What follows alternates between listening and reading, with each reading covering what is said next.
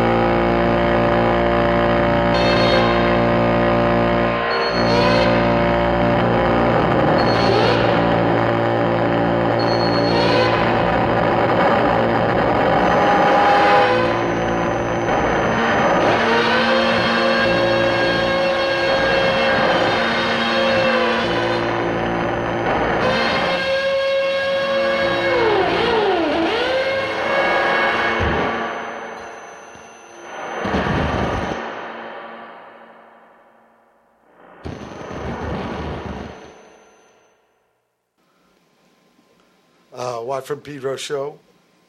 Turn that down. Uh, first uh, show of the year, 2006. How are you, brother Matt? Good. Everything is good. Uh, we're recording through Peak, new piece software, Constant fine tuning. constantly in search of the gr- Grail, radio recording Grail. Um, started off with an alternate version of Countdown with John Coltrane from his Giant Step sessions. Um, then we um had Nels Cline and Jeremy Drake with B plus C. The Two. Banning Center. Yes, from a CD called Banning Center. Uh, that uh, just out from Nels Cline. He gave it to me when we were um, driving up uh, to NorCal for those uh, Banyan gigs uh, at the end of 2005, which, by the way, we uh, lost the New Year's Eve show in Mendocino because of the heavy flooding, but uh, we're going to make them up. I don't know, maybe uh, March or something. Because I'd like to play there. I never have. Yeah, it's way up there, huh? Yeah, it's about three hours north of San Francisco. Uh, The rains were hard, man. When we played Fairfax on the 30th, uh, gig was okay, but after the started coming down big time, and Perk's uh, SUV almost got washed away. wow. So yeah, pretty intense. Um, and him, uh, Perk, and Willie were out there. It's like swimming around in this flash flood torrent, four feet of water just wailing. Jeez. And uh, but luckily, uh, all was preserved.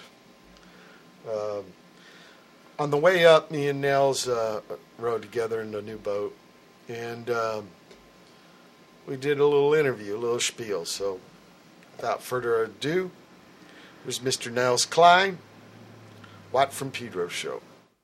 my own music is pretty much a personal journey into my own kind of uh, not just sonic fascinations, but also my emotional world. You know, and I write pieces that, that quite often uh, play on my desire to hear sound and emotion merge. So I, I get emotional. Uh, feelings and, and a certain kind of catharsis sometimes from my own music that I don't expect from everyone else's music because everyone else has his or her own terrain to map out and I'm always fascinated to to take that journey with them as well. I like to do both, I guess is what I'm saying. Yeah, don't you think that that kind of helped you when it came to Mousin? Absolutely. You know what I mean? Yeah, absolutely. I think my now, the other way, you think it'll come back. The mouse and will somehow play on your uh, endeavor. Absolutely. I mean, I, I have the kind of personality, I guess, where I don't really have a, str- a strong desire to always be the leader conceptualizer. I actually find it rewarding to play other people's music.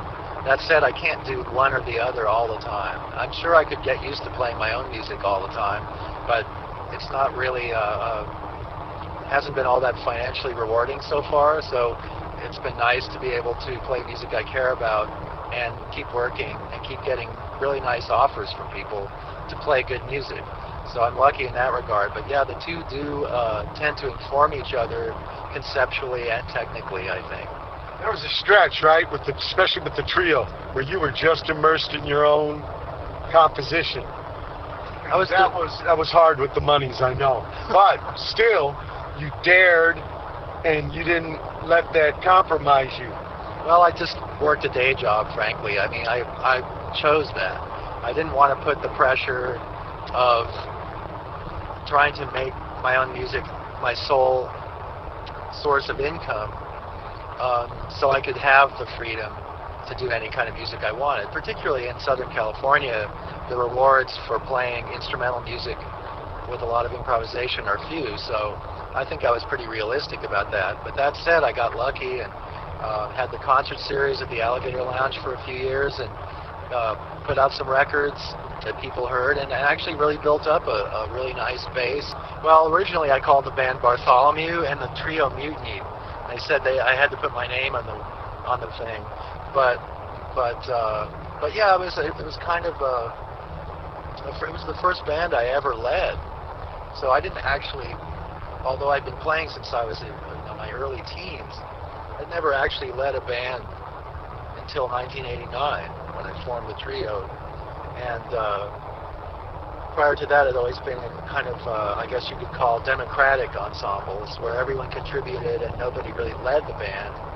Um, the group that I was in for 11 years with my brother Alex and Jeff Gauthier and Eric Von Essen was called Quartet Music, and Eric did kind of lead the band musically, but Jeff kind of ran the band uh, as far as organization and taking care of business because the rest of us were hopeless, you know, and he uh, really wanted the music to get out there. So uh, everybody kind of pitched in, and that's the kind of band I was in most of the time, where a band where everyone had maybe an ill-defined role that they eventually fell into.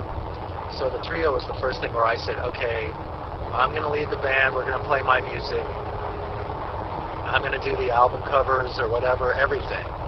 And uh, You weren't going to shrug. no shrugging. You know, it, it eventually kind of became a little uncomfortable for the band members, but I, I, I kind of tried to make it clear from the outset that that was the deal. You know, we were just going to play my tunes, and uh, and in my own trio, the singers, it's the same way. Uh, but we don't get to work as much right now, and also they live in Oakland and I live in Los Angeles. So But then you also put in the time with some mentorships, you know, like with Charlie. How were those experiences? Well, it's kind of mind blowing when I think back on it now. I mean, I was in my 20s, my mid to late 20s, playing with Charlie Haden, Liberation Music Orchestra West Coast, also with Julius Hemphill and the Jaw Band, and uh, Vinnie Golia. And, you know, Charlie was one of my heroes when I started playing with him. He was an idol, actually, I have to say. And that music, um, which was political in nature as well as aesthetic, was right where my mind was at that time, my heart. And also John Carter and Bobby Bradford were in that group, who were people that I had gone to hear all through the 70s and had gotten to know uh, from going to their concerts. Bobby and I first played together when I was 18. He was looking for a guitarist, and I was going to Occidental College, and I sucked, but he was very nice about it. Uh, um, it was pretty powerful to, uh, and I'm not saying I played well on these gigs, but I tried my hardest, and, and uh, was very lucky to be that close to what I have to say I consider to be artistic greatness. You know, Julius, Charlie, the people in Charlie's band, the people in Julius's band, uh, certainly Vinny, and a lot of the people that I've gotten to know over the years. Um, and then I went into kind of a rock phase. I was in a band called Block while I was doing all this other music, and and played rock and roll, kind of more of a funk kind of band actually, uh, at first at least and uh, sort of led a double life. And I think that I've kind of continued to in that most of the jazz people that I play with, at least a lot of them don't know much about my rock life. And rock people, I think, are a little more curious about my jazz life, but don't really know that much about it either unless I tell them about it, which I like to do. Um, and I think there's something about the guitar that makes that possible, electric guitar especially. Uh, and it suits my personality as well. I think to be able to rock out and play uh, with a lot of intensity, I guess, in that sense, and also to be part of a group, orchestral fabric, team player, uh, stepping out, stepping back. It, it's all equal to me. When did you first hear uh, Sonic Youth? Uh, 1981, I was working at uh, Bonaparte record distributor behind Zed Records in Long Beach, and their first EP was released on Neutral. And there were only, I think, three American labels that this distributor carried. One was ROIR Cassettes, one was uh, Twin Tone, and the other was Neutral. So strangely, I didn't get into much of the import music at that place. My three favorite records in the warehouse were uh, that first Sonic Youth EP, which I sort of liked. I didn't love it. It sounded, when I think back on it, I used to think it sounded sort of British influenced, which I don't hear when I listen to it now. But uh, I loved the Bad Brains ROIR cassette and uh, the first Replacements album. Sorry Ma, forgot to take out the trash. And those were really memorable releases. I got more into Sonic Youth when Byron Coley put on Confusion Sex one day at Rhino Records, and I was in the back room and and I heard uh, She's in a Bad Mood, uh, followed by uh, uh, oh god, Mental Block. Uh, really had an impact on me, especially uh, that one side of the record. And that's when I went to New York kind of looking for them. I was there to go audition for Paul Motian's band in 1983. And I went thinking I was going to find this Sonic Youth band in the in the village or somewhere, and I missed him by a week. So I didn't see him live till '84. I never saw him with Bob Bert. Did you ever hear Branca? Yeah, yeah. I, you know what? It, uh, there was something about that which I feel like somebody had to do what Glenn Branca did, but all the posturing with the jack boots and the arm waving kind of turned me off, and the, the extreme volume I can appreciate more now in retrospect than I could at the time. Um, but like I say, I, I think that somebody had to do that work, and he did it. He set the precedent. Beautiful overtones, the open tunings, uh, the grandeur of it. Um, but I always had trouble with the drums on those, the flaccid drum set playing. Good job. Couldn't get into the drums. So, but you heard of Branca before you heard the Sonics. Um, I think it was kind of a concurrent thing. I don't think I understood the connection until Ah, someone some, yeah, until someone explained it to me, and then of course made sense.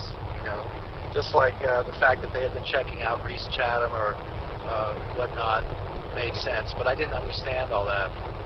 I even had the theoretical girl single and didn't realize it was. Yeah. I would just get records because of the cover. Well, I was, I was working at Rhino Records in those days, and so I knew everything that was out there. Um, and and eventually, around this time that we're talking about, I became the the indie and import buyer, and that's how I met Sonic Youth uh, as a band was because I put on an in-store appearance with them at the meet and greet when Bad Moon Rising came out, which I did not only because it was my favorite record by far that year, but uh, it was a great excuse. I had met Thurston and Kim, but it was a great excuse to meet the rest of the band and hang out with them because I was becoming an annoying uh, fan, you know, so super fanboy. I mean, I know I was super annoying because I mean, I just couldn't, I really couldn't contain myself. I loved their music so much, I didn't the know. foam and the gush. Foam and the gush, I didn't know what to do with myself. So this like legitimized it a little bit. well, it did for We're really me. here to do a meet and greet. Oh yeah, it was fun for me. I was such a fan, and, and it was sweet. It was harmless, but but uh, I just want I went to wanted to hear as much of their music as possible, and I was pretty it had influence on you. Very you, know, big. you had all this work you've already done on your guitar. Right. Well, it definitely changed the way I thought about playing the guitar um, in terms of sound because I tried to get, and still do try to get, a lot of those sounds, but just in standard tuning. And uh, um, it was one of those things that I, I, had such an immediate sense of identification with that it just seemed to spring out of some kind of planet all its own, which I would have at that time considered some kind of perfect realm. So I was just enchanted, truly enchanted and inspired. Early influences, I think Yardbirds. Oh yeah, Jimi Hendrix, the Byrds, Yardbirds, certainly Jeff Beck. Loved Jeff Beck. Hendrix was the guy who kind of crystallized the idea of being a guitarist for me. I think before that I was inspired by guitar and listening to the Rolling Stones with my brother and the Byrds certainly, Jim McGuinn. Um, surf music. But then when the first Hendrix album came out, that was it. It was all over. I had to play guitar. It was the most exciting sound ever. You know, I'd say that Jimi Hendrix and uh, Jeff Beck with the Yardbirds, and then later the Jeff Beck group, pretty much cemented the idea of guitar as my path. And then later, of course, uh, God, there's just tons of people. Uh, you know, when I was in my mid-teens, Johnny Winter was really important to me, and Duane Allman, and I used to love Peter Frampton's playing in Humble Pie. And also, uh, thinking about somebody else recently that I used to try to imitate besides Peter Frampton and Humble Pie and Duane Allman. There were some guitarists I used to sort of play like. It just came to mind. My brother was really into Frank Zappa, uh, Black Sabbath and Blue Cheer, Captain Beefheart. So I heard all that music, although that was sort of more his thing. Zoot Rollo. Yeah, yeah. I, I, my appreciation for Zoot Rollo sort of happened later when Clear Spot came out, because my brother kind of tortured me with Trout Mask. I used to think, please don't put that on today. well, what about the blues thing? Well, that, Jimmy. yeah, well, that, that's when I started to discover.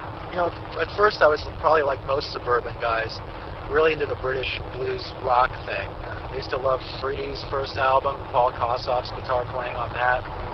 Um, but then, yeah, I finally discovered real blues, and that's uh, that was something that was really great about hippies when I think back on it was that you look at those Fillmore posters, for example, you just see what these triple and quadruple bills are. You see that hippies like folk music, they like blues, they like jazz, and they like rock. Yeah. And sometimes you got to hear all four so-called genres in one night. And I think that coming up with that kind of diversity has, has had a lasting effect. And the blues, certainly being a guitarist, became essential and, and you know pivotal. It's like the core music. It's the basis of all great music, I think, except possibly, of course, Western European music. But for guitarists and rock and rollers and jazz people, it's all about the blues. Yeah, where do you think the guitar is going nowadays? I have no idea, but I have to admit that, that I'm amused that the guitar is still popular because I remember in the uh, early 90s in pop music in England, it was all about de- the death of the guitar, and they were trying to prove that the guitar as a as the preeminent uh, instrument of popular music was over and it was all going to be, I guess, synthesizers or something. And then Sonic Youth exploded, and then so-called grunge, and the guitar was back, if it ever left. It never really left. And has continued to be sort of the voice, the instrumental voice of most popular music other than hip hop. And uh, it interests me that hip hop is probably the single most important revolution in music, just in terms of not just the sound, but or the language, but the methodology. You know, to have music created that essentially doesn't have to have any so-called real instruments on it, and that it is microtonal because it's usually based more on rhythm than on pitch. Is uh, and to have microtonality and say that possibly no real instruments performed in the top 20 of all records or whatever people are buying by the millions is a revolution, you know. So maybe that means that the guitar will not hold the sway over popular music forever that it has. But it seems kind of like the guitar will never die. There's something about it that people respond to, and I don't really worry about where it's going. But but uh, I think that you know you're always saying start your own band and after concerts.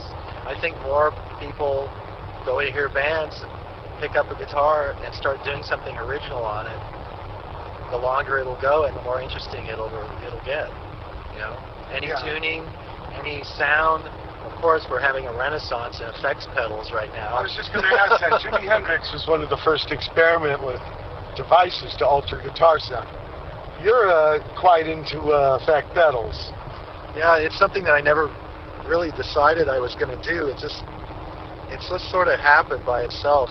I mean, certainly, I was influenced at an early age by uh, so-called psychedelic guitar, which meant fuzz as, and feedback were, were crucial. And, and certainly, the, the original feedback guys were probably Pete Townshend and Jeff Beck. And then Hendrix picked up on what they were doing and took it to his own level, which was pretty high level, as we know. Um, Link Wray. Link Wray was a distortion guy, just like Paul Burlison with the Johnny Burnette Rock and Roll Trio. Accidentally got a distorted sound on Train Kept a Rollin' in those songs. Um, realized that a tube was loose in his amp. And then, so then he would do it on purpose. He would loosen it on purpose to get that sound. And, uh, and so, yeah, I loved all that stuff. And so when I was 12 years old, I didn't know a damn thing about how to play the guitar, but you better believe I had a lot of fuzz and feedback going. That's all I used to do. You know, I, I play, I didn't know any chords. I just did basically simple riffs and feedback. That's why when the first Stooges record came out, my brother bought it. We read about it. The critics basically hated it, but it, the description of it and just the way they looked on the cover, we figured this had to be a really cool record. So my brother, that's how we bought records in those days until Underground Radio um, came around in about 70, 71 on KPPC.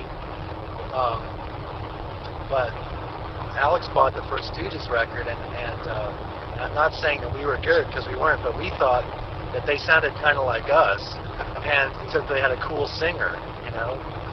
And it was really the aesthetic and the simplicity of some of the riffs and the, and the radical fuzz and wah wah that, that was exactly what we were going for, you know.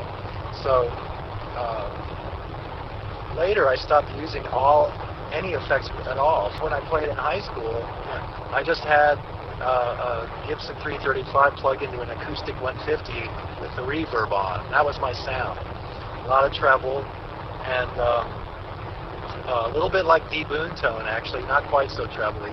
And certainly he wasn't a big reverb guy, but but I was. And um, what happened was that that uh, some effects stuff got left at at my mom and dad's house, and I started playing with my brother and a, guy who played analog synthesizers and all kinds of uh, flutes and things into effects. And we had an improvising trio eventually called Spiral. And Spiral, in Spiral, I had to start using some of these boxes that were lying around. My old fuzz box, Vinny Golia had left his Echoplex there, and I started using that stuff.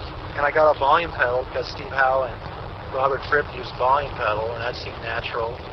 And pretty soon, I was starting to use effects, and I and uh, and this was at a time when I thought I was going to be a jazz guitarist, you know, uh, like a straight ahead jazz guy. I was feeling the pressure to be Joe Pass Jr. or something, and um, it's very amusing when I think back on the fact that I had this little Polytone Mini Brute jazz amp, and the, the week I got it, we started doing this spiral stuff. So here, pretty soon I was playing it all the way up with Echoplex and fuzz, and the thing was pretty much blowing up. It was just such the wrong amp to have purchased for this. And I just realized I had an ability to use this stuff. And now I just think of of, of effects pedals as color, you know, as as color and texture on sound. And I seem to be able to visualize some kind of orchestral and flowing way to utilize them that I hope isn't gratuitous. And but also it's I think not only to expand the palette of the instrument, but also uh, heighten the emotional content at times. I think you know if you can get the guitar to sound like somebody being squished to death by a, by a giant dinosaur or something, it's, A that's, a, that's a good sound. Yeah, like this horrible scream or shriek. yeah, yeah, yeah, yeah. One of the beauties of it is how malleable it is, and how um, John Abercrombie used to joke that uh, because so many things can change the sound of the guitar, not just your fingers, but the choice of strings, the choice of pitch, the choice of, of, of electric or acoustic, hollow body or solid body. and then you get to distorted or clean, and and reverb or no reverb, and fuzz or no fuzz, wah wah or no wah wah. You get into millions of different things. He said it just causes massive option anxiety. Playing with like these some of these John Cale songs, I'm always reminded. Uh, because it's not always my first impulse to play those chords. Certainly, it's what you're saying. But I remember Jimmy Rowles, the great jazz pianist, turning to Eric Von Essen at a gig when they were playing in a restaurant in Hollywood. And right in the middle of what he was playing, he said, I don't know what it is, Eric, but sometimes when it says F7, you just play a fucking F7. and a lot of pianists dress it up and they go really Yeah. far out with their extensions.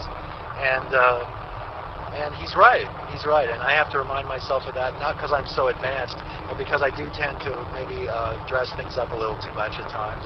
But I love the sound of close voiced, close voiced chords, Yeah. which ti- sometimes entail a little stretchy on the fingers. But um, there's a great guitarist in the Northwest named John Stowell, who's probably one of the ultimate jazz guitarists. He's uh, a stretchy chord genius, and uh, I like to try to get those sounds to overlap, and that's in a way also the fake sonic youth sound for me is playing a lot of unison notes.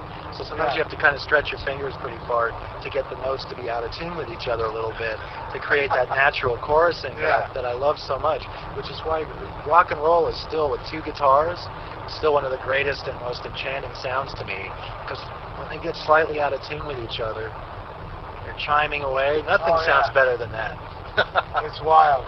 You know, certain people hate guitar, but I have to admit, it, I don't love it just because I play it. I think I'd love it even if I didn't play it.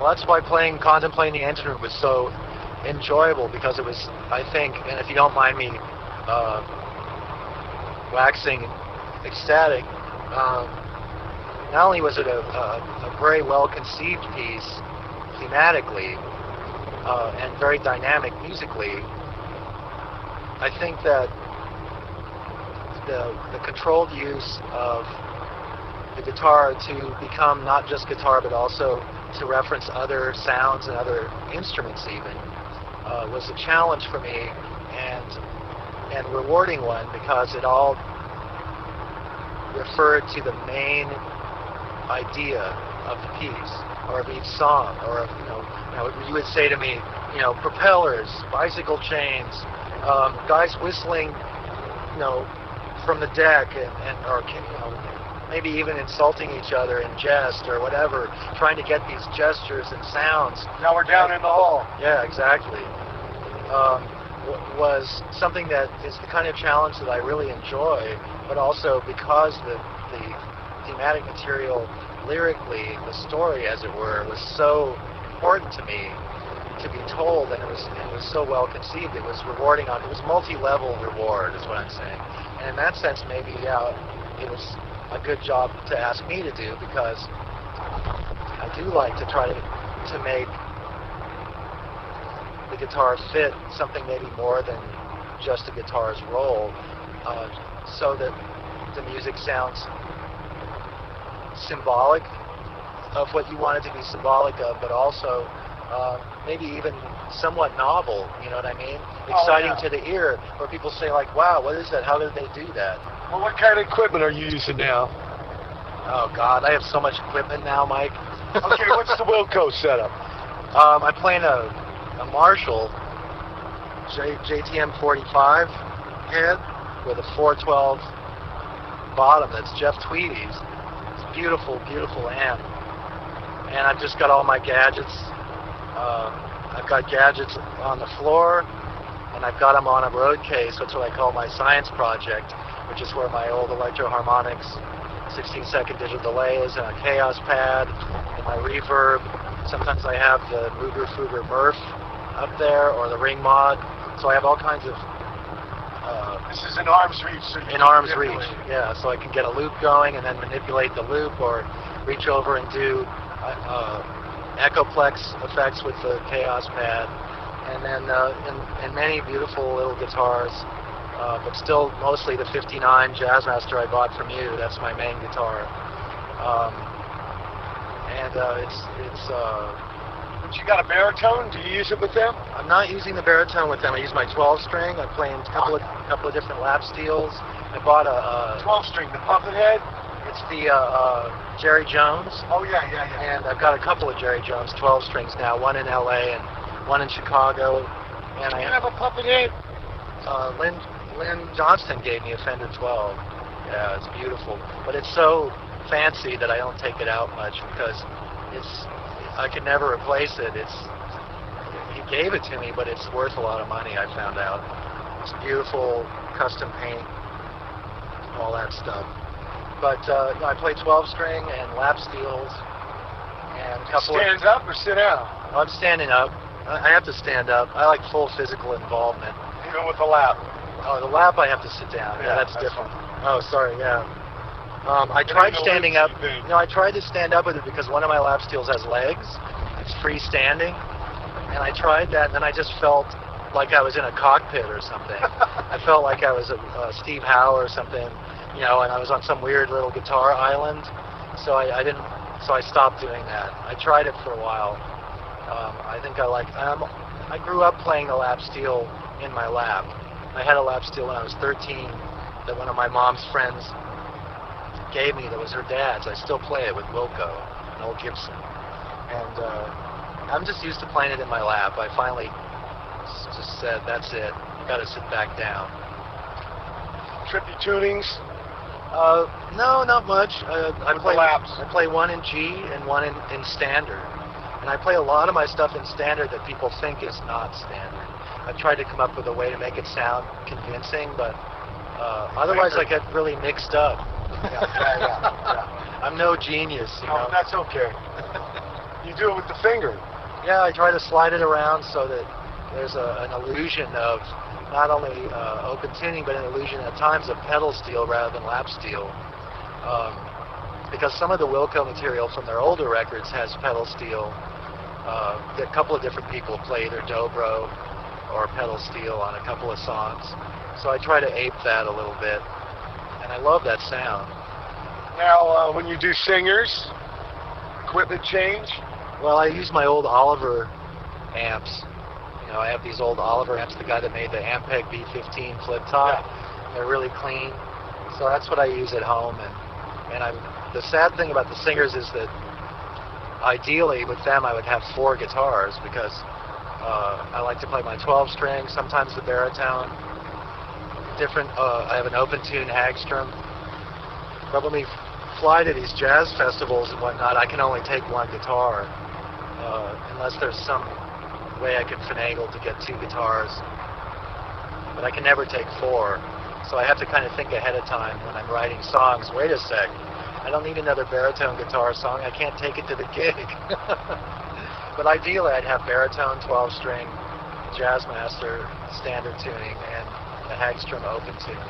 More effects, less effects. It's all pretty much the same. About the same. Yeah, about the same. I don't always bring the Kaoss Pad and all that stuff.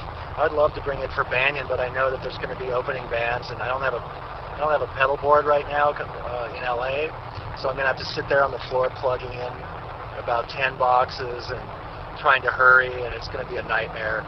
And so I just try to keep it a little bit simpler. But I think Banyan, ultimately, I'd love to have the, the MuRF and you know for filtering and Kaoss Pad and really, really get into it even more as in terms of sound processing. But I'm trying to keep it to what we've done before right now, just because it's pain in the ass as it is, just without the pedal board to set up fast. The funny thing for me is is trying to play without a volume pedal, um, which I don't try to do because I love having the volume pedal just even to cut the hum when I'm not playing uh, with the single coil. Yeah, I use it as a as a noise reduction. That's why uh, a lot of times people ask me, how do you use all your distortion with your single coil pickups and not just get tons of noise? It's because I'm always using the volume pedal. You can't tell, and and uh, I've used it for so long that it is pretty much second nature. Just like one time I was playing with uh, members of the Rova Saxophone Quartet and a lot of improvisers in San Francisco, and Carla Bozulich was there, and Ches Smith, all these great people. And my 16 second digital delay, which I'd just gotten back from being fixed, and the guy had had it for months, it broke as soon as I plugged it in. And I found myself on the gig doing things and then reaching with my right hand for it and it wasn't there, I'd have to take it down. and I did it about 20 times. It's just second nature at this point. I've used these gadgets for so long that they are kind of a, a uh, part of how I play, you know. Improvised music, very much a talent to be good at that. What's, what's your insight? Well, I'm not exactly sure I have any bold insights except for the fact that by listening as long as I have, I can imagine sounds. And from playing for as long as I have, and I've been lucky to play with a lot of people uh, with whom I could experiment freely uh, for many, many years, then I think one can come closer to manifesting what one is imagining.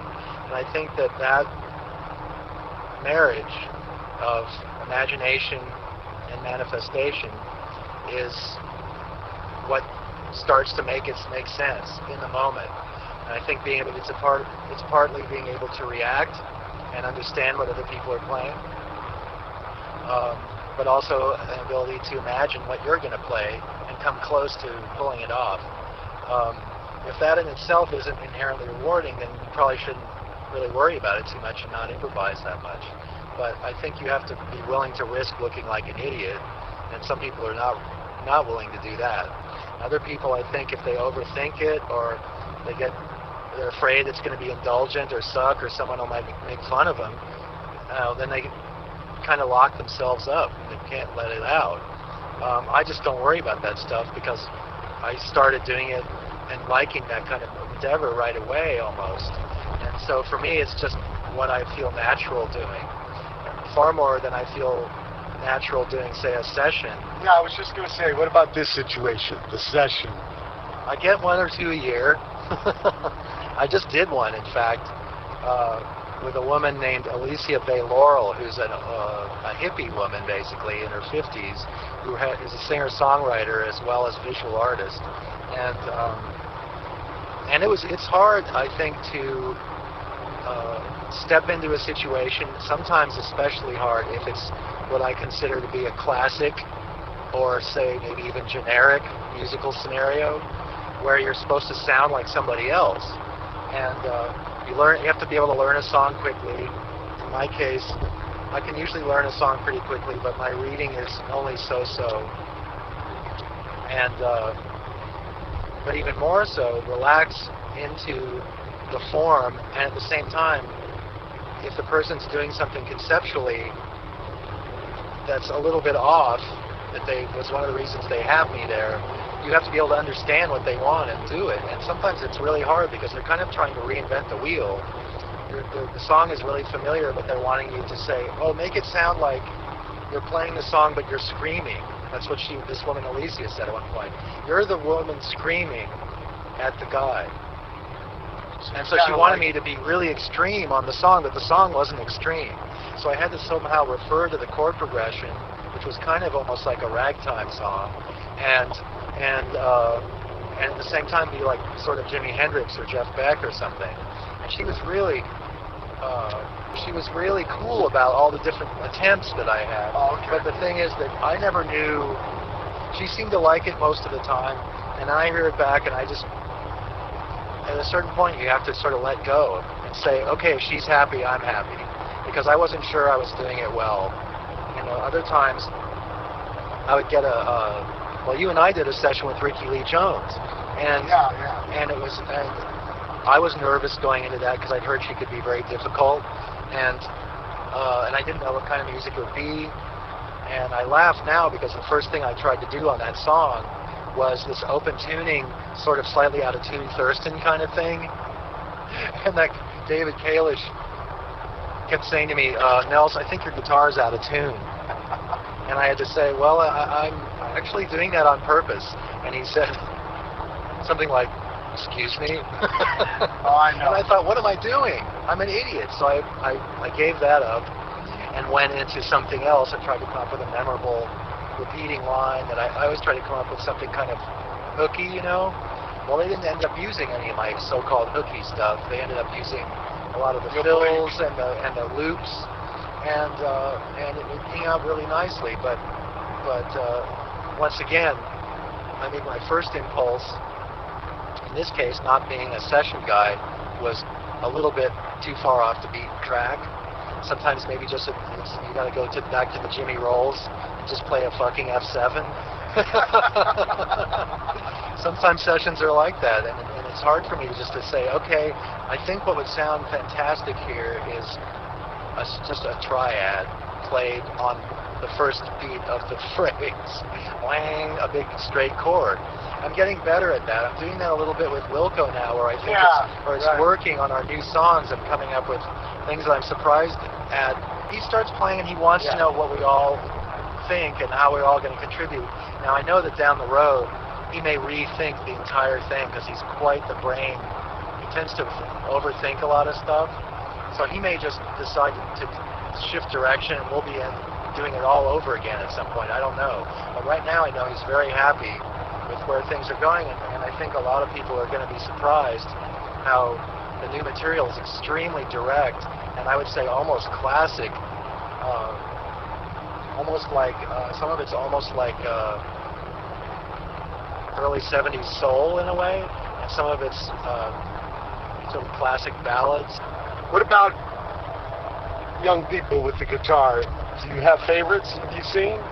Oh, the, my favorite young guitarist is a woman from New York named Mary Halvorson. She's 24, and uh, she's really great. I have a friend up in the Bay Area named Eva Mendoza. She's 22, and she's an experimental guitarist who's also doing a lot of uh, uh, electronics uh, away from the guitar, but, but playing the guitar into a mixer and using mixer feedback, and um, doing a lot of really exciting things up in the Bay Area.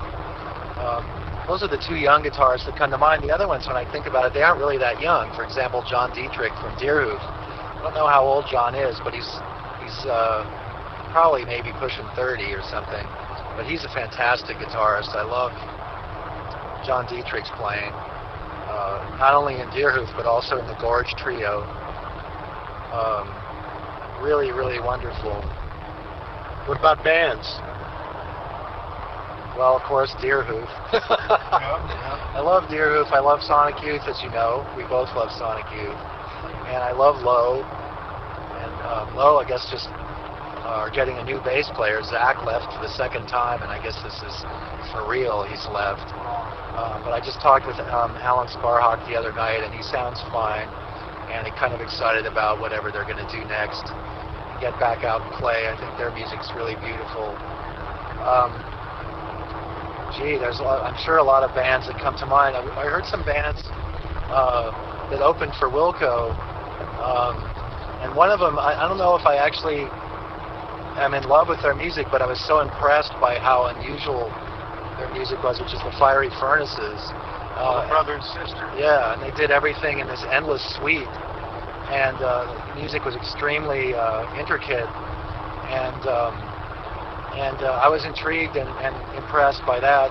I really like uh, uh, Mastodon. They're a metal band. It was a great band, that, a classic kind of 70s uh, hard rock band from uh, Boulder, Colorado, called Rose Hill Drive, and they kind of remind me a little of the of the sort of Black Sabbath, free Johnny Winter kind of vibe, and um, and they're just really really good young guys playing in a very classic style, maybe a little bit of a Zepp thing, um, but very American. Really young. I'm not sure they even know what all their stuff is referring to. I think that you know stuff that that I think sounds maybe like it's referring to uh, some classic hard rock from 1972. For them, maybe is based on Queens of the Stone Age. I have no idea, but they're really really good young rock band. What is Carla Bo- Bozulich doing with music now? she's kind of on fire right now. Um, she has her band, the Night Porter. They've recorded something that uh, I don't know if it'll ever be released, but uh, that's a band with Ches Smith and Shahzad Ismaily and Jessica Catron, and it's a real rock and roll band. Um, kind of a punk rock band at, at times, and also still like Carla, uh, diverse and at times fierce, and other times extremely poignant and melodic music. Um, she did a duet record of improvisations that were then later edited and uh, overdubbed uh, with Ches Smith, the drummer, percussionist, and uh, still no home for that. I think it's I listed it as one of my five favorite records of last year on a, something online. I think it's a brilliant record. And now she's working on a project uh, recorded mostly in Montreal with members of uh, Silver Mount Zion and Godspeed the Black Emperor. And uh, Ephraim? yeah, Ephraim's involved, and uh, Jessica Moss, uh, Thierry, uh, bass player. I'm not sure who else actually. I know Shahzad Ismaily also sort of helped produce it with Carla and helped write charts for some of the songs. And I, I, know it's going to be a very intense and very personal record. I think there's a good chance it'll come out actually, which is good compared to the other two I mentioned. Not sure about that exactly, but um, I haven't heard this one yet. She's kind of sequestered herself. She's doing a little bit of recording here uh, in LA also with Ezra Buchla and uh, her friend uh, Erica, and I don't know, it's a, a lot of different people. So we'll see. She's going to go up to Montreal and mix it. I'm sure it'll come out at some point next year. I have a feeling uh, it's going to be one of the most intense records she's ever done. It might be her masterpiece. I think it's very personal, and I think it's very, uh, perhaps very emotional. Maybe in a not such a easy to listen to way, which means I'll probably love it. Thanks much, Nels. Thank you, Mike. Nels Cline, Watt from Pedro show. That was uh, December 28, 2005 on Interstate 5. Head north, somewhere uh, in the San Joaquin Valley. We talked for a while about stuff. Always good to hear Nels Yeah, that's a cool rap. talking his talk. Happy birthday. Yeah, right. He just turned 50. He had a big blowout gig with his twin brother Alex. Uh, one thing on the trip up there, I showed him that half hour documentary I got on it with um, Elvin Jones, a different drummer. And man, he said, Alex would like to watch this. I got one of these iPods where you can see the videos. Oh, cool, cool. So tripping on that and his philosophies. And Elvin was just a beautiful guy. Uh, I think in February we got four or five Banyan gigs in SoCal, but like I said, we're going to make up, try and make up that Mendocino gig because we'd love to play there. So the newest Banyan uh, album is in the stores now, right? It's available. It's out. Yeah, came out last fall. Huh. It's called Live at Perkins Palace. Huh. I played with Perk and Peter last night with Hellride in Orange County. Always good playing Orange County when I get a chance in the Orange Deliver a cult, little culture behind the orange curtain. It was like some Irish pub thing in a strip mall. Oh, you played there a couple, last Right. month. Well, maybe three or four months ago. Uh-huh. So it was round two there. A better gig. Still Toy PA. Poor Carpenter blames his tools. I could have played better, though. Next time we'll give it a shot. Jason, this cat, put it on. He just. It's, it's hard to keep a place open down there. But, um, like I said, I've always enjoyed playing there since Cuckoo Nest days with Minutemen. um, oh, look at this. Yep, we're coming to the end New Let's- timepiece. The new timepiece. Yeah, but it's pretty uh, aware, huh? Yeah. Digital. Yeah. Oh yeah. Uh, uh, there's podcasts now of the Watt from Pedro show. If you go into your iTunes and search the podcast directory for Mike Watt, I think the last seven shows are up there. Uh, 1,200 hits a day. Wow. First two weeks it's been up there. So people are listening Cool. To the Watt from Pedro show. Love Grotto. Pleasure Point. Yeah. Um, anyway, end of hour one, January 15, 2006, Watt from Pedro show. Hang tight for hour two. January 15th, 2006. It's the second hour of the Watt from Pedro show. Straight out of Compton, crazy motherfucker named Ice Cube from a gang called Niggers with Attitude. When I'm called off, I gotta saw off. Squeeze the trigger and bodies are hauled off. You too, boy, if you fuck with me, police are gonna have to come and get me off your ass. That's how I'm going out for the punk motherfuckers that's showing out. Niggas start to mumble, they wanna rumble, mix 'em and cook 'em up in a pot like gumbo. Going off on a motherfucker like that with a gat that's pointed at your ass. So give it up smooth. Ain't no telling when I'm down for a jack move. Here's a murder rap to keep you dancing with a crime record like Charles Manson. My AK 47 is a tool. Don't make me act no motherfucking fool.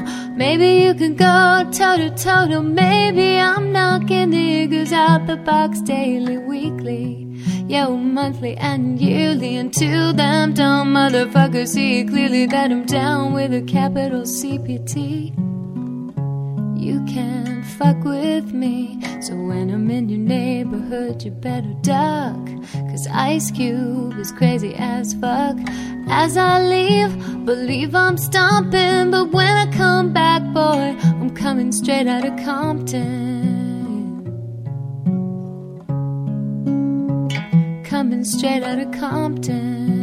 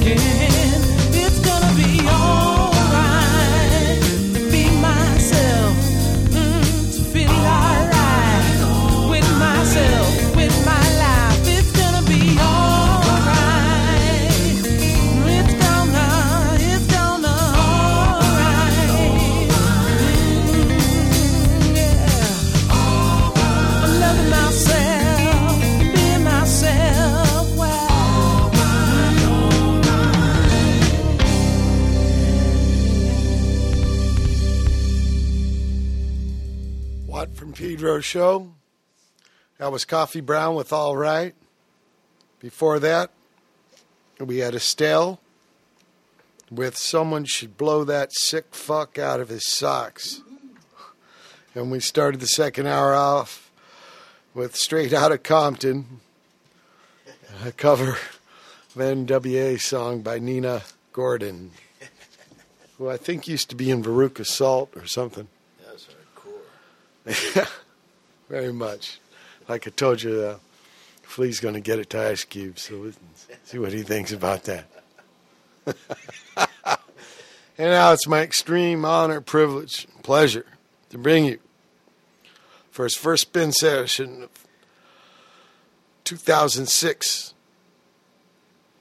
Brother Matt, the spin cycle. Yeah, thank you.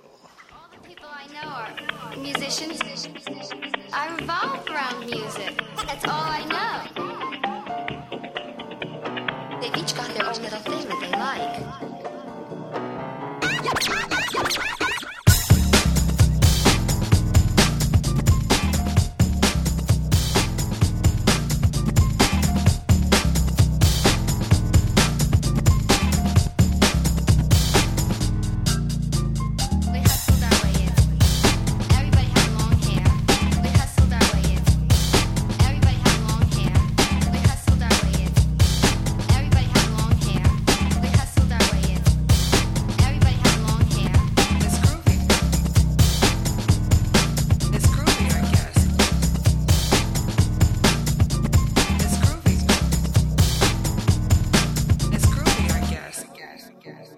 good.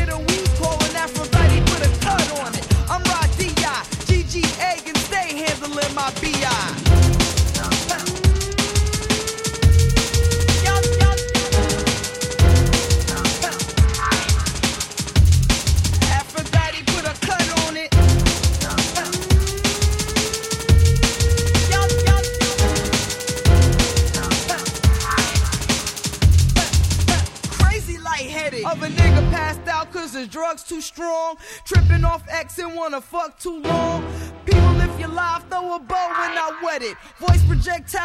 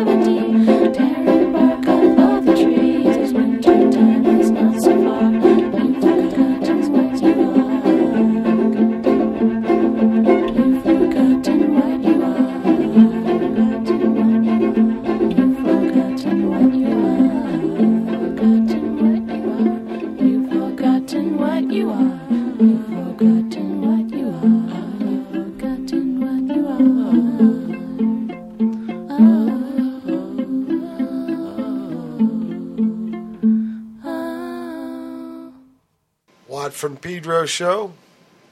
That was Heather Lockie with her. Uh, this is something she did while she was on tour with the Eels last summer. It's called Heather Travelogue 2005. And that song was called Smooth Skin.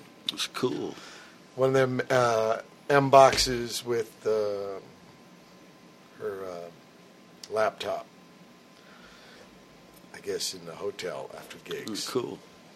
Viola singing. Before that, uh, Brother Matt Spin Cycle. Good beats, spacey trips. Thanks. Yeah. um, I know it's first show of the year and stuff, but we're gonna have to take like a three week break because I go on tour Tuesday. Down under, huh? Yeah, New Zealand, Australia with the and Australia with the Stooges for the big day out tour. I also got one of my own gigs. These uh, young Australian guys emailed me, "Hey, uh, we'll set up a gig, Watt, and you come and play with us." So, yeah, Cool. I'll do that. Where's that going to be? Sydney, Huh. East Sydney, at a Mexican restaurant. It's an Australian Mexican restaurant. I'll tell you how the chow is. cool. And uh, the other ones, you know, the big day out ones are in big, uh, like fairgrounds. It's like their version of uh, Lollapalooza. Last one I did was 10 years ago uh, with Porno for Pyros. And now uh, I come back. I was there five years ago with J Mascis in the Fog. So maybe it's like every five years I go to Australia. It's cool. It's good land, good folks. New Zealand too. Um, kind of like Cali. 'Cause It's on the water and weather's pretty calm. It should be summer now because equator. Huh. It will be summer, not should be. um, did you hear about this um satellite that went up and got a piece of the comet? Came down. No. I think it came down last night in Utah. Yeah, they went and grabbed a chunk of it. They tried it before, but the thing crashed coming back. This one made it, so we got pieces of a comet Oh, wow. and uh, maybe a lot of um, solar system history locked in there. Huh. See what's up. Unlock a little Whence we came. mystery. Yeah. Which might not be as intense as where are we going? But would they tell us anyway? Yeah. right. Imperial presidency. They might have uh, uncover all kinds of stuff and know all kinds of stuff, but you don't tell us, we No. know.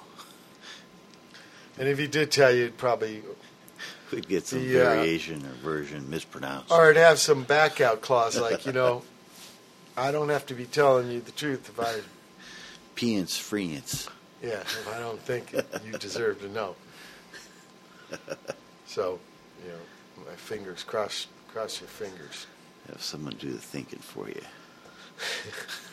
But, uh, you know, as a boy, I was always interested in space, so Final frontier. it's robot, cosmonaut, uh, astronaut, uh, taikonaut, the Chinese call theirs.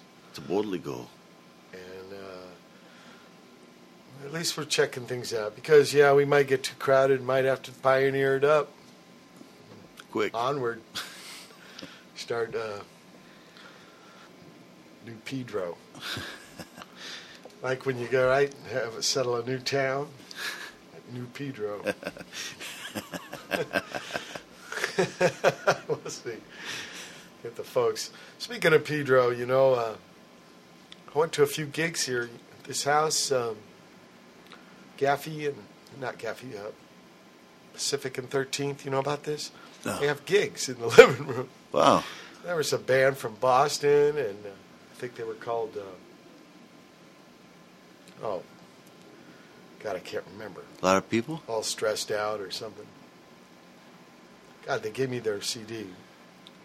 I didn't bring up. Uh, next show I'll play it. They're pretty good, and, and some Arizona bands, uh, Oregon bands. I mean, like touring bands. Wow, cool. You know about this, right? Yeah, yeah. second man drummer in Europe. Uh, he knows these cats, and yeah, it was. I mean, it's a living room.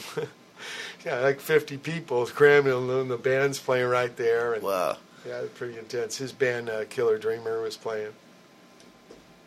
Uh, I went and saw him play with uh, Eddie Vegas. Took me to Long Beach somewhere. Uh, it was like biker welding shop, put in a warehouse kind of area, PCH and uh, Santa Fe, kind of near where uh, Minutemen used to practice. Technology Street or something like that. Or, It was uh, Esther, but it's uh, you know a block south of PCH and a couple blocks east of Santa Fe. uh, And then uh, back in the old days, in the late '70s, um, Suburban Lawns had a practice pad near there in Magnolia, and uh, or near Magnolia, and uh, Reactionaries played there with plugs and bags and Suburban Lawns, of course. So I kind of know the neighborhood a little bit. and uh, Toys That Kill played, you know, Pedro Band and uh, Killer Dreamer. Oh, cool. band. But uh, yeah, this homegrown scene, and uh, you know, totally under themselves. That's no, cool. no, no puppet master, wannabe puppet master, or whatever. Um, hold and sway. They sometimes have gigs at Harold's too, but the thing at the house is pretty intense. There was this guy there. Uh, his name? Aaron, I think. Uh, he's eight, 17 or 18 years old, and he's asking me what I read last, and he just uh, read some uh, Henry Miller. And I was like, whoa. He, he told me his pop told uh, him all about me, saw me. Cool. so I'm at that age. So yeah, I was much older than everybody there, but I really dug them having their own thing Yeah, and not needing to be managed or Yeah. um, you know gig monitor or whatever. Uh, quite healthy. That's I, cool. I was very proud of them. And Pedro getting their little scene, little Yeah, stop on the tour. micro hardcore. yeah, they built their own uh, skate park here in town, Yeah. and now you know gigs, putting on their own things. Yeah, that's awesome. Doing it. Self sufficient. Yeah, totally and spontaneous. I was really proud to see that. You know, a lot of times I get out out of touch with what's going on here in my own town, and it was neat to see that. And obviously, yeah, these bands are coming and playing their living room. Well, when they go on tour, they play these Someone other cats' yeah. room. So It's cool. it's the whole thing. Well, we're coming to the end Little of the second hour of the January fifteenth, two 2006 Watt from Pedro show. Uh, coming up next. Um, Jack. right, right. Well, we just crossed the halfway mark, so it'll be the first of the second half Moon of Morocco. Get into the mine movies. I was playing some of, uh, you know, uh, the adventures of Jack Flanders with the Fornells up in the boat ride, uh, the Banyan gigs at the end of the year, and he was tripping on it. He never heard of it. Uh, Yeah, it's a trip because I think he even worked uh, or hung out at KPFK, but I guess he never uh, heard any of these. But I did, so I got to play it for him, and he's tripping on it. All right. Okay, hold tight for hour three. January 15th, 2006. It's the third hour of the Watt from Pedro show. Here's part I of Moon over Morocco.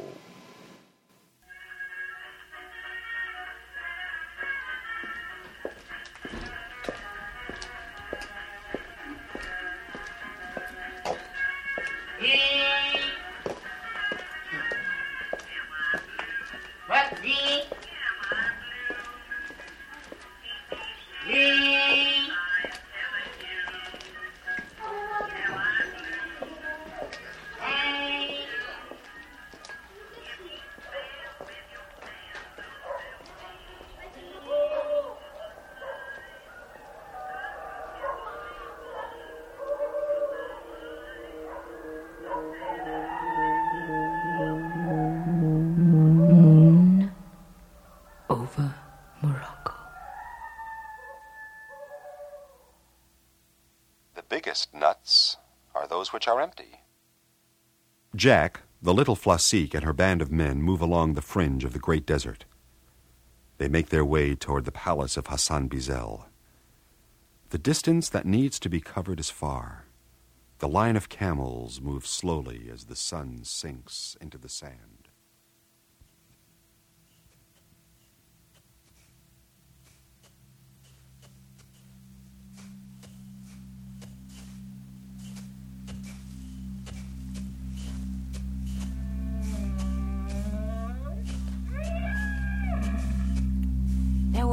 Water problem, for a while anyway, for we follow the line of wells that stretch into the desert. These are the underground rivers that, that run from the high Atlas Mountains. Uh huh. They pop up out of the sand here and there. They are the oasis. I, uh, I take it that your main function is to be my personal bodyguard. Yeah. The King Hassan Bazel and his sorceress queen, they will set traps all along our path. Well, Can we not just take a different route? It matters little, El Kabah baby, for the queen has magical means to decipher our tracks. So, in other words, we're merely riding right into their traps. Well, as your bodyguard, as you call me, it's for me to sense out and disassemble these magic traps. And I'm pretty good. Hmm. Each time the true son of El Kabar outwits the king, your myth grows more powerful. The people are attracted to you and will rally behind you as the true liberator. Yea, each trap unsprung will weigh heavily against the credibility of the oppressor. Uh, tell me something. Wasn't it true that Hassan Bazel was once also known as the son of El Kabah, the great liberator? Well, that's the way it goes. To the dog that has money, men say, My lord, dog. So the oppressed became the oppressor. Hmm. It's the usual pattern. Uh, what route is this that we're taking? Look! Ahead! What is that? Rocks. It is the first such marker upon our path. It's an arch. A stone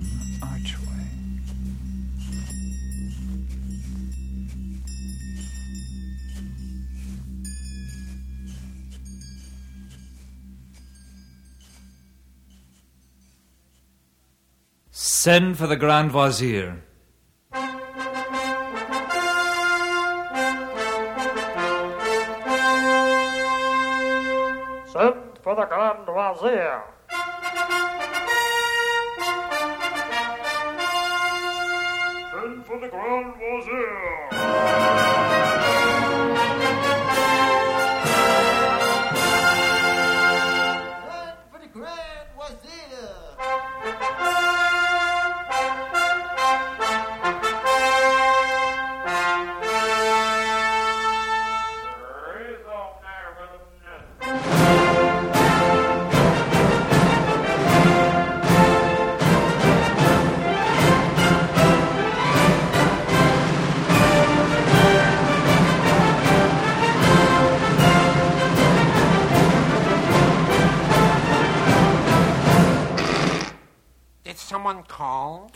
Up a cushion, Wazir. Oh, great king. Oh, most powerful lord. Oh, great sun in our eye. Oh, large moon in our face. Oh, Oh, great... sit down. Oh, sit down. To hear is to obey. Good, good, good. Tell me, my Wazir, the knobs upon your head, what do they say to you about this people's liberator who begins his ride our way this day? This day. Uh, ah, a, f- a false liberator, carrying to extreme a feeble insult. To threaten with a few mangy camels and a mere handful of jackals for men. hmm. Figs. Hmm. And, uh, tell me, Wazir, what do the knobs tell you of this, this child of magic? This child of magic. Oh, the little Flossie. Hmm. Hmm. Hmm. Um, a mere child with some feeble knowledge of magic. Yes. Great figs. It would please me greatly if the Wazir spoke without his mouth full of figs. Hearkening and obedience, my lord. So, uh, this little Flossique is but a tiny threat. Hmm? Tiny threat. Oh, like a mere fly in my lord's couscous. A slight irritation. If our traps snap and nothing is caught, Nothing is caught. Hmm. It is true, great one, that that firstly, that the people easily lose confidence. For secondly, such are the ways of subjects. However, thirdly, the, the Queen Azora has has designed such tempting traps of such ingenuity that that fifthly, the escape from one provides the fourthly information necessary. provides the fourthly information necessary to sixthly catch him in the next trap. Ah. And so on. what is this? And so on. Seventhly. Mm. It is rumored this uh, false son of El Kabar also has a golden eye.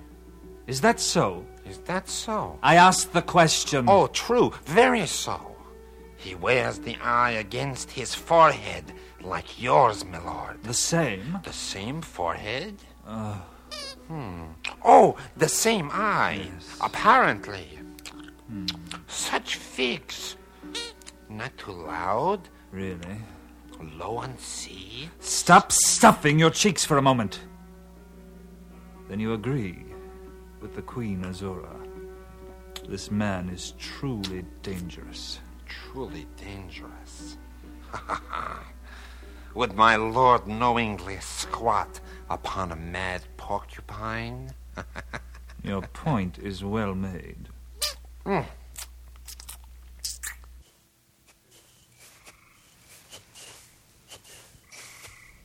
Stop, y'all. Ah, the rubber tongue of the green leaper. Frogs? On the edge of the desert? Shh, shh, shh. There's only a sliver of a moon.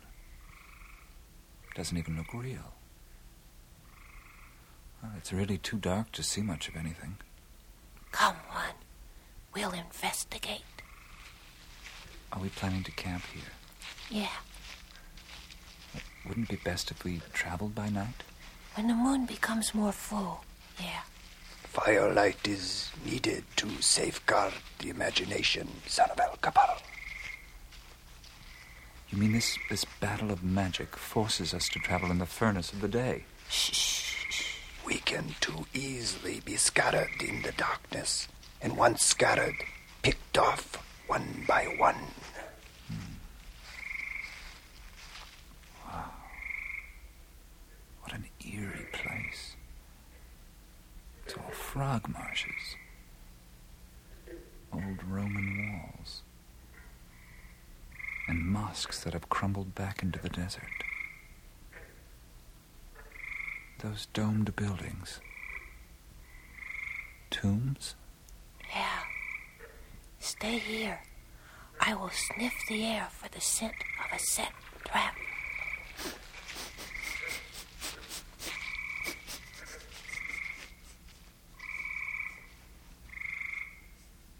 Well, this is sure some place to spend the night. It is the swamps. Old Berber saying, never turn your back on a frog. Hmm? In the caves, there are drawings of frogs with the strength of ten rhinoceros. A frog. So it has been painted. They get awfully loud at night, you know. Borg, I beg your pardon. Borg, the great green bull leaper, had the strength of a hundred camels in a courtyard. Well, these swamps are sure smelly enough, I can believe it. And his tongue was a whip, that long. That long? Borg could hook a hawk out of the sky. With his tongue? Yes, that long. That long? You mean just, uh, zitch? Got him. Out of the sky. Swatch. And it doesn't bother you to sleep here tonight? It looks good. I suspected a trap here, but it's safe above ground. Well, I'll refrain from burrowing. Do that. Abu, Get everyone to gather fire materials, but tell them to stay on the edge of the marshes. Tell me something, Fosik. Don't you find this place a little creepy? You bet. Come on, I'll show you the tombs. It's enough to make your skin creep. Wonderful. It's this way. I tried to get a reading from these tombs, but I can't sense anything. We'll have to have a look inside ourselves, You mean we have to go into those things? just to make certain.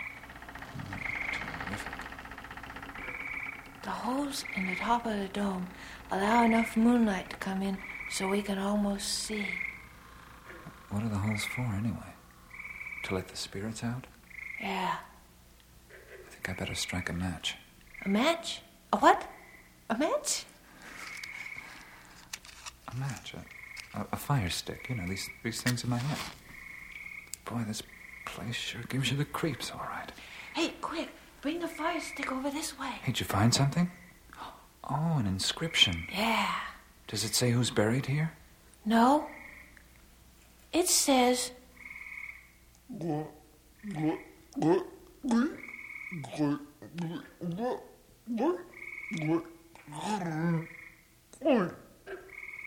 Could you do that again?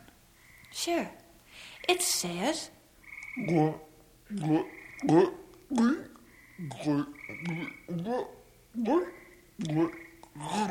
That is amazing. Can you translate it? yeah? It says, a handful of bees is worth more than a sackful of flies.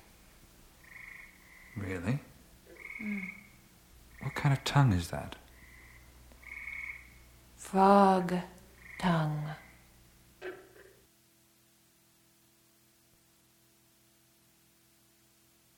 Let us sit bent, but talk straight. Meanwhile, back in Tangier, Kasbah Kelly has closed his bar. Kelly sits alone, lamenting the disappearance of Sonny. Mojo tickles the ivories. Kelly assists his lament by slowly drinking his bar dry.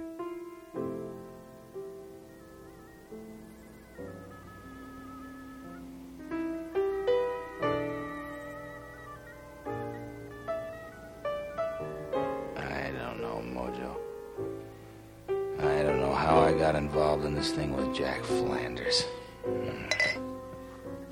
Maybe, maybe he poked a hole into a large vacuum and eventually all of us, everything, tables, chairs, cats, dogs, everything's gonna be sucked right through that little hole and out into space. That's been known as the Big Lip Void, boss. Yeah, well, it sure sucks 'em in. There's a damn good chance the Contessa de Zazinia has her paw in this mess. What do you think, Mojo, about watching that old witch Fatma him? Mm, you think she got something to do with the Comtessa? I never thought of that. You think that's possible? Yeah. Why? Feeling boss. She didn't want me to follow her, and she sent her owl after me. Her owl? You mean uh, the owl Jack heard was her owl? I think so, boss. This calls for a plan. Why don't I? No, no. Why don't you, Mojo? Why don't you keep an eye on that old woman? And I'll go see La Contessa di Zazzini, that noble windbag. You two don't get on too well, boss. That's true. We need a plan. Let me think.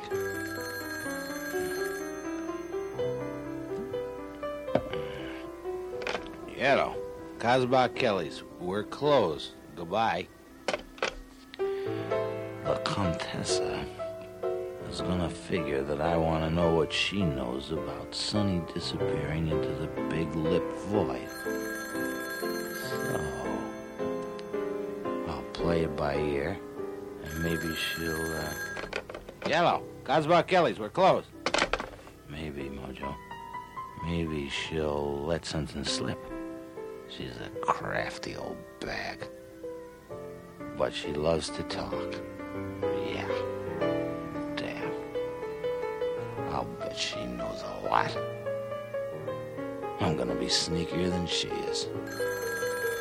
Yeah, she's kind of clairvoyant, boss. She won't know where I'm coming from. I'll sneak up behind her, and when her guard's down, pounce. Yellow, Kasbah Kelly's, we're closed. Yeah?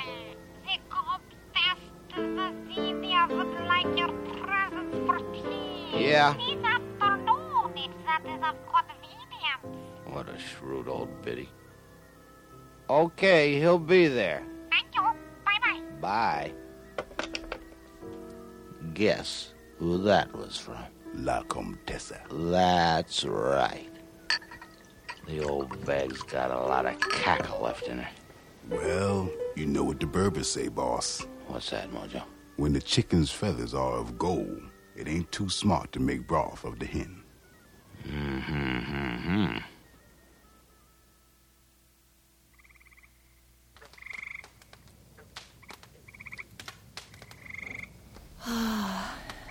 They've built a fire. It feels wonderful. Mm. You know, some people put faith into certain objects, you know. Charms, things like that, to protect themselves. Mmm, boy, this is nice. Mm-hmm. A fire protects from the creatures of the night. Well, I sure hope so. You know, I, I think I'm just about ready to turn in. Mm.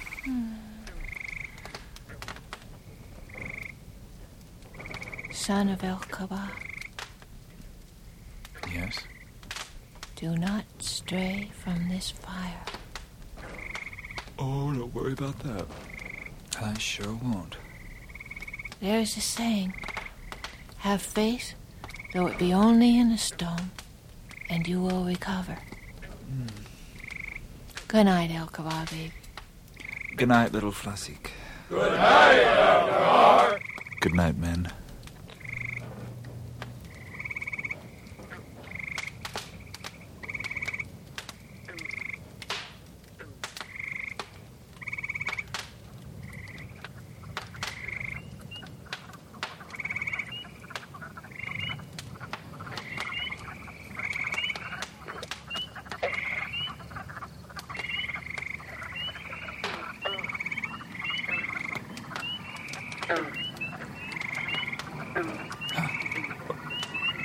What's that?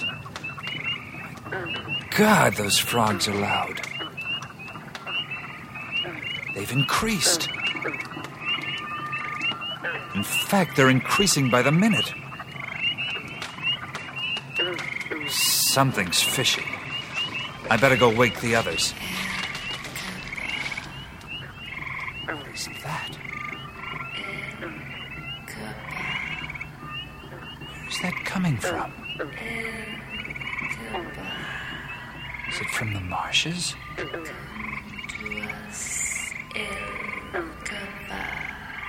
It's coming from over that way. Somewhere in direction.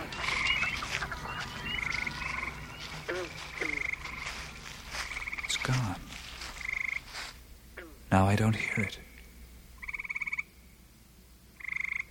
No. The frogs seem back to normal. Was I dreaming? Hmm. I better get back.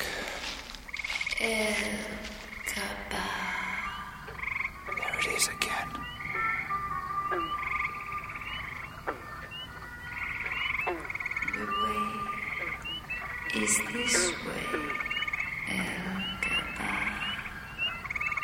That voice. Where does it come from? What dream? This way, El Gaba. attempts to enchant me, to lure me into a trap. But I don't fear it. does not fear. I've never been so fearless in my whole life. I feel incredibly strong. Brave El this way. Ha!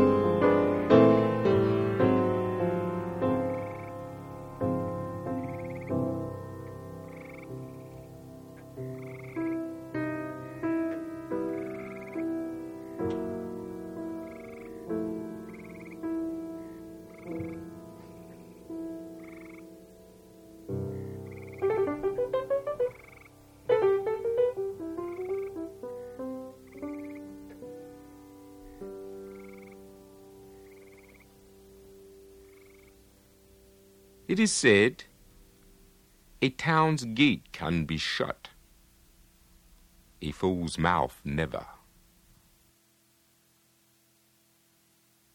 By all means, make friends with the dog, but do not lay aside the stick. The Queen Azora is well aware of the myth of the giant frogs. And now Jack realizes what Abu meant when he said, Never turn your back on a frog. Kasbah Kelly has received an invitation from the Contessa, and so he's at the Contessa's villa in the hills overlooking Tangier.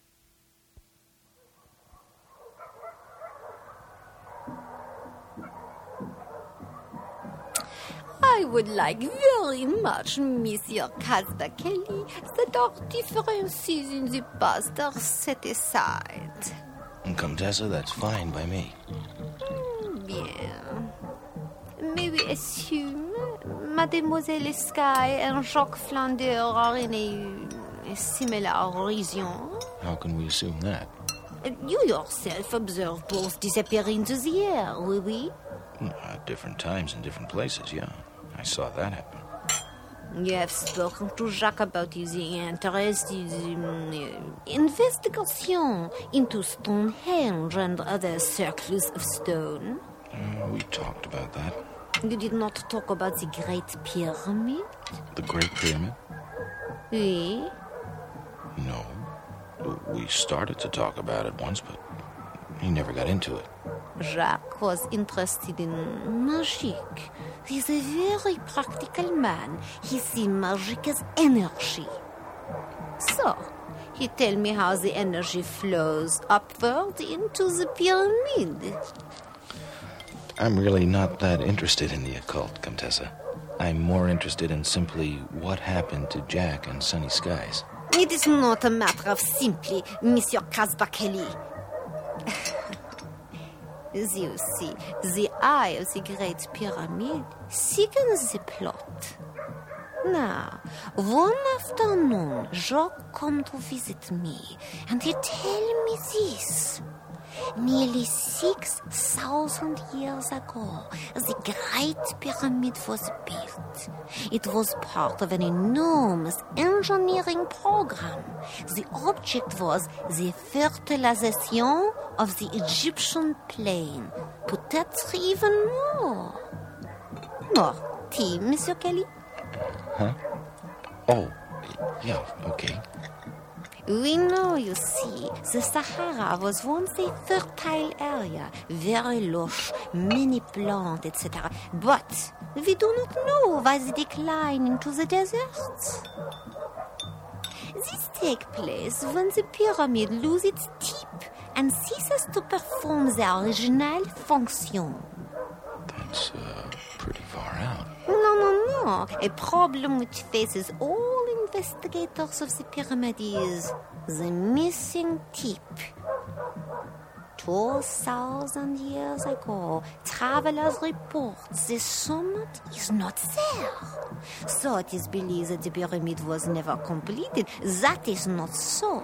The last few feet, in fact, were constructed of a material so precious that it was removed before then, long before the white marble facing was stripped to provide stone for Cairo, long before the Sahara became the Sahara Desert.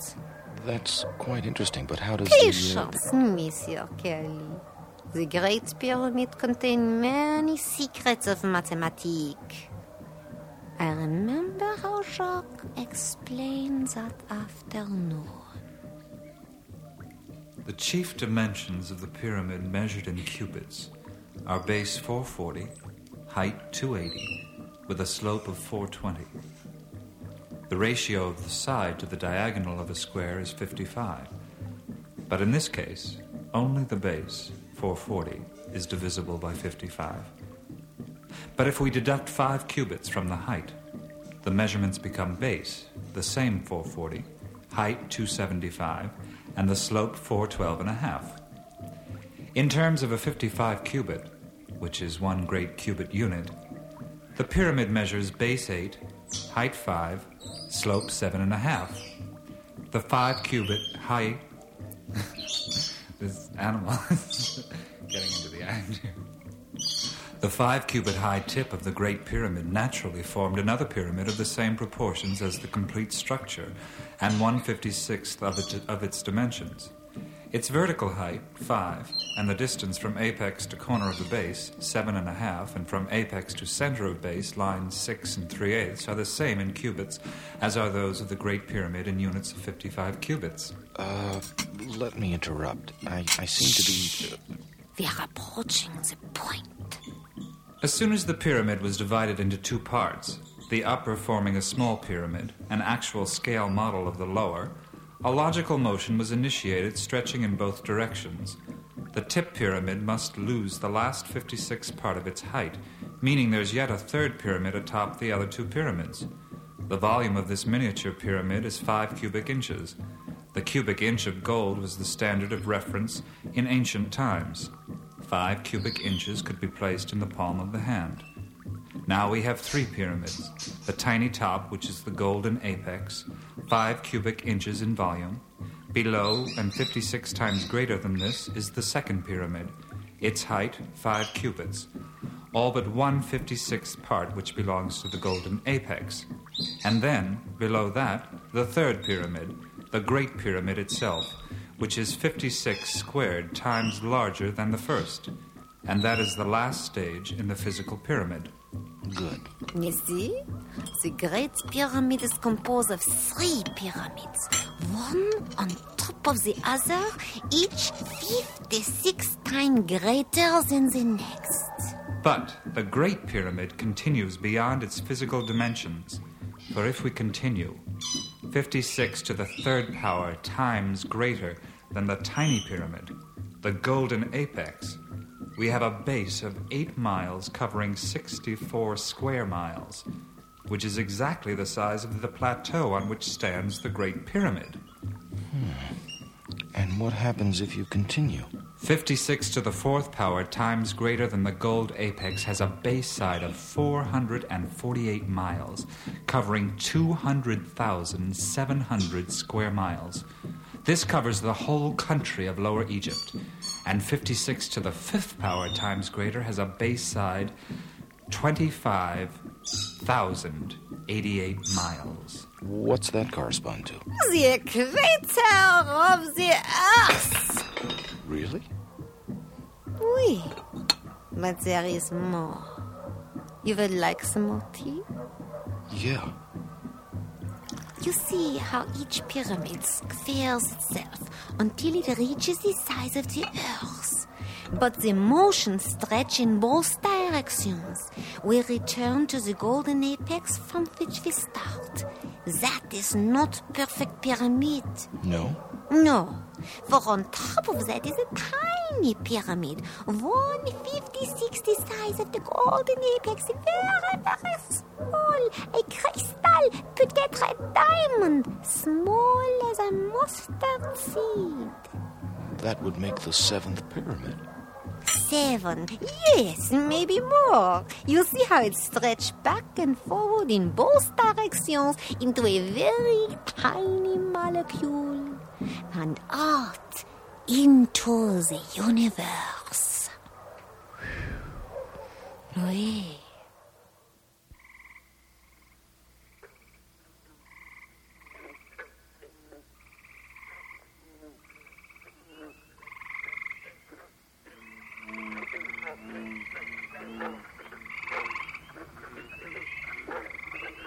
Good grief. What are those things? It, it's too dark to. Wait. Greenish, glowing lights that. Oh my god. They're frogs. Frogs. Standing on their back legs. At least ten feet high. And they're walking this way, rubbing their bellies. Oh no. I hope they're not hungry. Feet, you better do your. Oh no. There go my knees again. The frogs. They're circling me. I, th- I think I'm being trapped. What was that? What the heck? They, they've got tongues 20 feet long. Yikes! Hey, I'm no insect. Hey, listen, fellas, listen. I have nothing against frogs. Honest. In fact, I've always been rather fond of my little green friends. Ow, that stings! Ouch!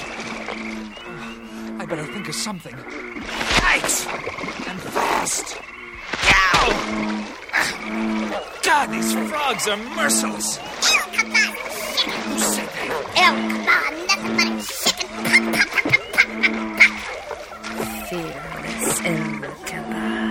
A mere chicken. Chicken, chicken, chicken. yeah, well, if you were in my shoes, which just happened to be full of bog water. Yikes!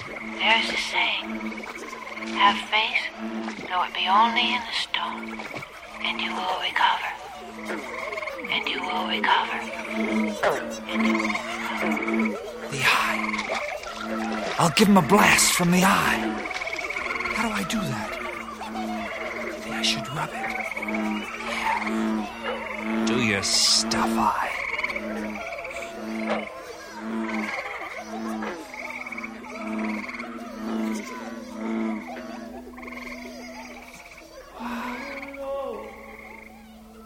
Everything is turning gold. They're vanishing. The sun is rising. It's morning.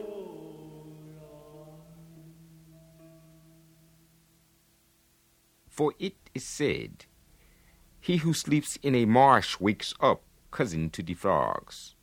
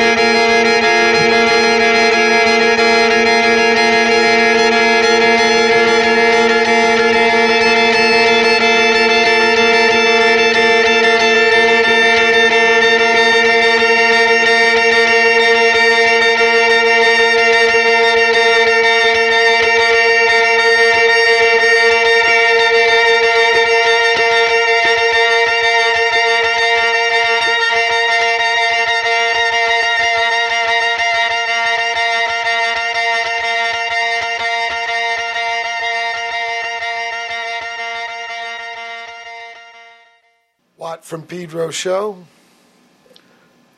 That was um, the Mile End Ladies Auxiliary with Line Squall.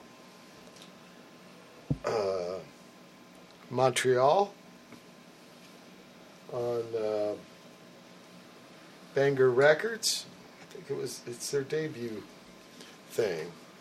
Sophie Trudeau from uh, Silver Mount Zion. Uh, Nels was talking about those people helping Efrim. It's Efrim's band from Godspeed, the Black Emperor, and they're helping Carla out with some recording. Um, before that, we had Ramming Speed. Ramming Speed. Sunken Chest. Ramming Speed. Yeah. Not a lot of They knew what diluted they, they didn't. vision there. It was they didn't focused. venture off course. No, all the tightly wound concept. Very on the focused. Very focused. And uh, we started out third hour with part I of Moon Over Morocco. Jack tangling with the frog. And on his intense journey. Of course, what else would the journey be at? Last week I played with Dos in Sierra Madre with Kel Johansson's band. Uh, that reminds me, day before, you know, Joe Nolte of the Last lives in Pedro now.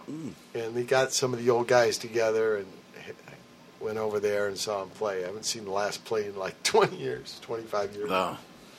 That was a trip. I think Joe's originally from Redondo or Hermosa. But he married a Pedro girl. Anyway, um, the next night I played with Dos Sierra Madre with Kel's band and Sacred Trust. Sacred Mm. Trust, of course, Joe Baiza, Jack Brewer. By the way, I'm playing with uh, Joe Baiza at the Arthur Fest.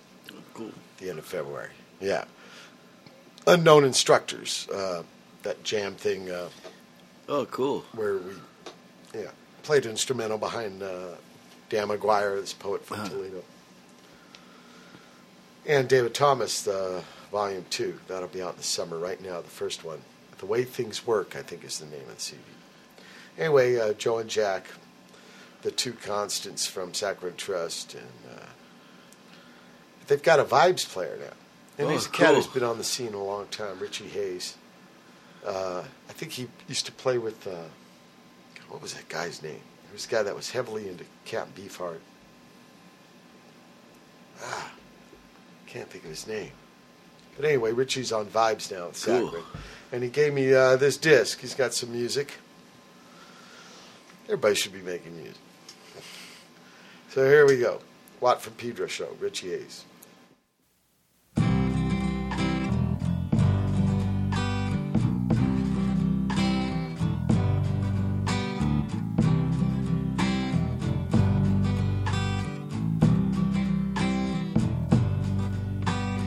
Eyes have seen the glory of the coming of the mob. We're trampling on the Bill of Rights. Your future we will rob. Thanks for re electing us. We're outsourcing your job, and the troops are marching on.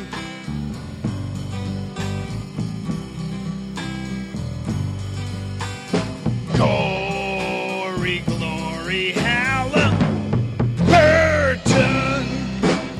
Though the future looks uncertain when creation's taught in schools, we'll evolve into bigger fools, and the troops will keep marching on.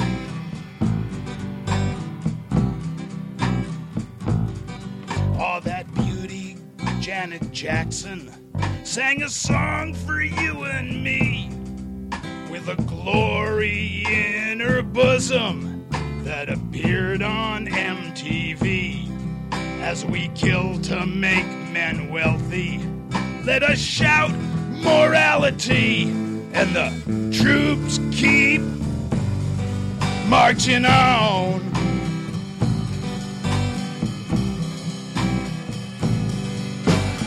Glory, glory in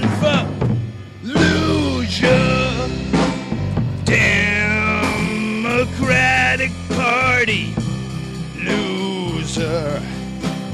Four more years of beating up on the queers, and the troops keep marching on.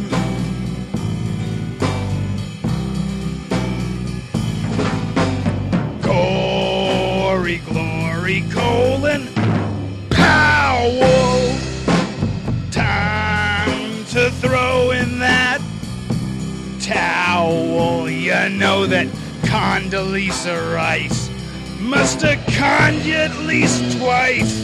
Cause the troops keep marching on.